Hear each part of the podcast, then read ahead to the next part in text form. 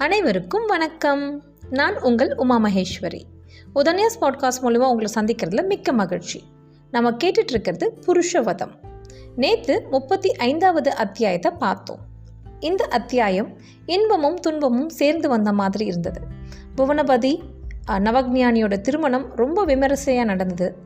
அதை தாண்டி அடுத்த நாளே நவக்ஞானியோட தந்தை சத்யஞானியை நிரஞ்சனர்கள் வந்து கொண்டுடுறாங்க ஸோ இதோட நேற்று இந்த அத்தியாயம் முடிஞ்சது அத்தியாயம் முப்பத்தி ஆறு.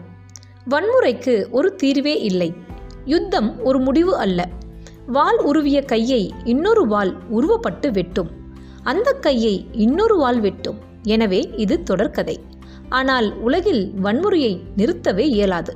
மனிதனிடம் விலங்கின் குணங்கள் அதிகம் இருக்கின்றன. அதில் ஒன்று தலைவனாகும் குணம். உடல் பலமே இல்லாதவனுக்கு கூட அரசனாகும் ஆவல் உண்டு. மனிதனின் கற்பனை உள்ள மிருகம் என்பதால் அவனுக்கு வன்முறை அதிகம். தன்னால் அரசனாக முடியாவிட்டாலும் அரசனாக இருப்பவரை வெறுக்க வலுவில்லாதவனால் முடியும்.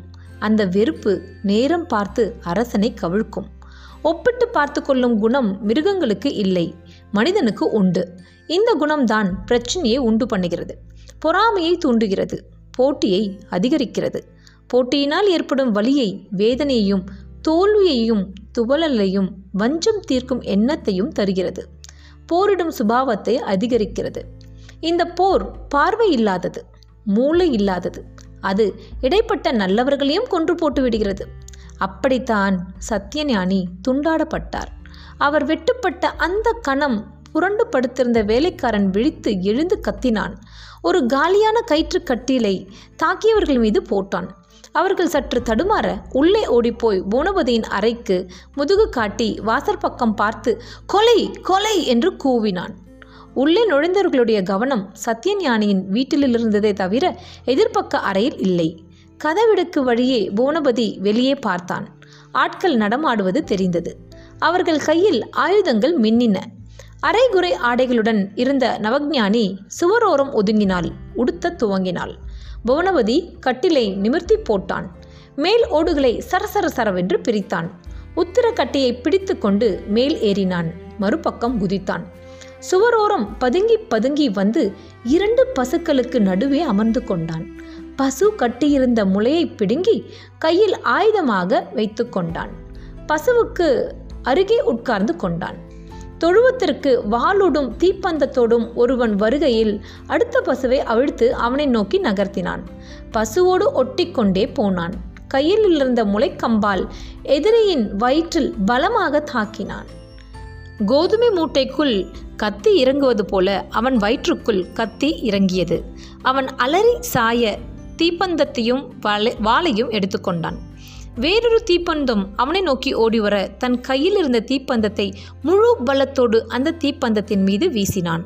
அடுத்த தீப்பந்தம் நிலை குலைய புவனபதி கிணற்றடியை சுற்றி கொண்டு போய் அவனை வெட்டினான். சத்யஞானி படுத்திருந்த மரக்கட்டிலுக்கு கீழ் படுங் பதுங்கிக் கொண்டான். வீட்டில் தீபங்கள் ஏற்றப்பட்டன. வேலைக்காரர்களின் அழுக்குரல் கேட்டது. புவனபதி எங்கே? யாரிடமோ ஒரு வேலைக்காரன் அடி வாங்கினான். அந்த வேலைக்காரன் புவனபதி இருந்த அறையை சுட்டி காட்டினான். இரண்டு ஆட்கள் அந்த அறையை நோக்கி பாய்ந்தார்கள். வாசற்கதவை எட்டி உதைக்க முயற்சி செய்தார்கள். அவன் எழுந்து கை தட்டினான். அவர்களை அருகே அழைத்தான். கையில் ஆயுதமே இல்லாதது போல கையை தொடைக்கு நடுவே நடுவே வைத்து கொண்டான். என்ன வேண்டும் உங்களுக்கு? நீங்கள் யார்? நான் புவனபதி. எதற்காக என்னை தேடுகிறீர்கள்? உரத்து கேட்டான். அவன் நின்ற விதமும் கையசைத்த விதமும் செயற்கையாக இருந்தன. புத்தி உள்ளவர்கள் அந்த செயற்கை தனத்தை கண்டு மிரண்டிருப்பார்கள். ஆனால் இந்த முட்டாள்கள் ஆயுதம் இல்லாமல் இருக்கிறான் என்று அவனுக்கு அருகே வேகமாக வந்தார்கள். சட்டென்று கடு கத்தியை எடுத்து மற்றவன் கத்தியை தாக்கி அவன் கழுத்தில் அடித்தான். அவன் தலை கோணலாகி தரையில் விழுந்தான். அடுத்தவனுக்கு மரண பயமும் கோபமும் வந்துவிட்டது போலும். மிக வேகமாக தாக்கினான். பல்வேறு கோணத்தில் கற்றியை சுழற்றினான். கடும் ஆத்திரத்தோடு பலமாக அடித்தான். ஆத்திரப்படுபவர்களை தடுத்து தடுத்து அயற்சியுற வைக்க வேண்டும். புவனபதி யுத்த முறையை மாற்றினான். அந்த நிரஞ்சனனை அலைய வைத்தான். அவன் கத்தி வீச்சை தடுத்தபடி கிணற்று விளிம்பில் ஏறிக்கொண்டான். வலக்கையால் தடுத்தபடி இடக்கையால் கிணற்றில் தொங்கியிருந்த கயிற்றை இழுத்தான். கயிறு குடத்தோடு வந்தது. கயிறை சுற்றி குடத்தை எதிரியின் மீது வீசினான். எதிரியின் கையில் தாம்பு கயிறு சிக்கியது.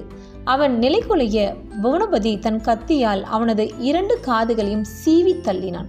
இரத்த சேதம் அவனை தள்ளாட வைத்தது. தன் கத்தியால் அந்த நிரஞ்சனின் முதுகை கிழித்தான். அவன் வழியில் திமிர புவனபதி பலம் கொண்ட மட்டும் வயிற்றில் குத்தினான். அந்த நிரஞ்சன் துடித்து தரையில் புரள தாம்பு கயிற்றால் அவன் கால்களை கட்டினான். வலது மணிக்கட்டை காலால் மிதித்து நசுக்கினான். கீழே கிடந்த தீப்பந்தத்தால் இடது உள்ளங்கையை பொசுக்கினான். ஓடிப்போய் வாசற்கதவை மூடினான். தாழிட்டான். திரும்புகின்ற பொழுது சத்தியஞானி இறந்து கிடப்பதை பார்த்தான். திடுக்கிட்டான். எல்லோரையும் அருகில் வரும்படி உறக்க அழைத்தான். தீப்பந்தங்கள் பலதும் ஏற்பட் ஏற்றப்பட்டன. சிவஞானி அப்பாவை பார்த்துவிட்டு அக்காலிடம் ஓடினான். விஷயம் சொன்னான். நவஞானி ஓடி வந்து மார்பில் அடித்து கொண்டு அழுதாள். புவனபதியின் கண்கள் கூர்மையாயின. கோபத்தில் பல்லை கடித்தான்.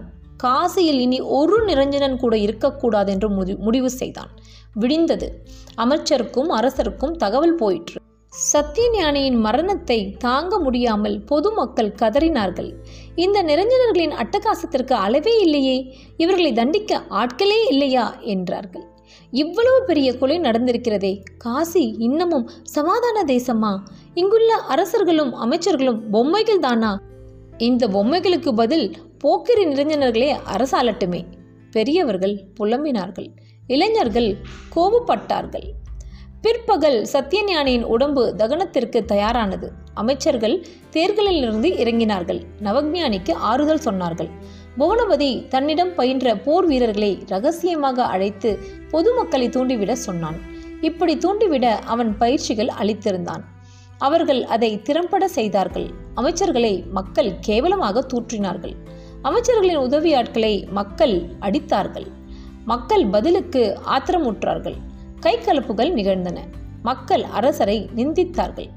வேசிகளை காப்பாற்றும் அரசன் என்று இகழ்ந்து பேசினார்கள். அமைச்சர்கள் வேகமாக வெளியேற மக்கள் கோபமுற்றார்கள். இவர்கள் ஆட்சி செய்ய லாயக்கில்லாதவர்கள் நிரஞ்சனர்களை அடக்க திறனில்லாதவர்கள் என்றார்கள். நிரஞ்சனர்களை நாமே அடக்குவோம் என்று மக்கள் ஆத்திரப்பட்டார்கள். நிரஞ்சனர்களின் மாளிகையை நோக்கி நடந்தார்கள். புவனபதி பயிற்றுவித்த போர் வீரர்கள் அவர்களோடு கலந்து கொண்டார்கள். நிரஞ்சனர்கள் மாளிகையில் ஒரு தூண் கூட நிற்கக்கூடாது. ஒரு நிரஞ்சனன் கூட உயிரோடு இருக்கக்கூடாது. அந்த நிரஞ்சனன் எட்டு வயதானாலும் சரி எண்பது வயதானாலும் சரி வெட்டிக்கொள் இது ஒரு குரு காணிக்கை என்றான். புவனபதி ஒவ்வொருவருக்கும் சொல்லி அனுப்பினான். சிவஞானி நெருப்பெடுத்து செல்ல புவனபதி ஈட்டியோடு அவனுக்கு பாதுகாவலாய் சென்றான். சத்தியஞானியின் தகனமும் நிரஞ்சனர்களின் மாளிகையின் தகனமும் ஒரே நேரத்தில் நிகழ்ந்தன. காசியில் நிரஞ்சனர்களின் ஆதிக்கம் முற்றிலும் அழிந்தது. மக்கள் மிக கொடூரமான முறையில் நிரஞ்சனர்களை அடித்து கொன்றார்கள். கை வேறு கால் வேறாக பிய்த்து கொன்றார்கள். நிரஞ்சனர்களது மரணத்திற்கு பாஞ்சாலத்திற்கு பொய் சொல்லக்கூட ஆள் இல்லாது போயிற்று.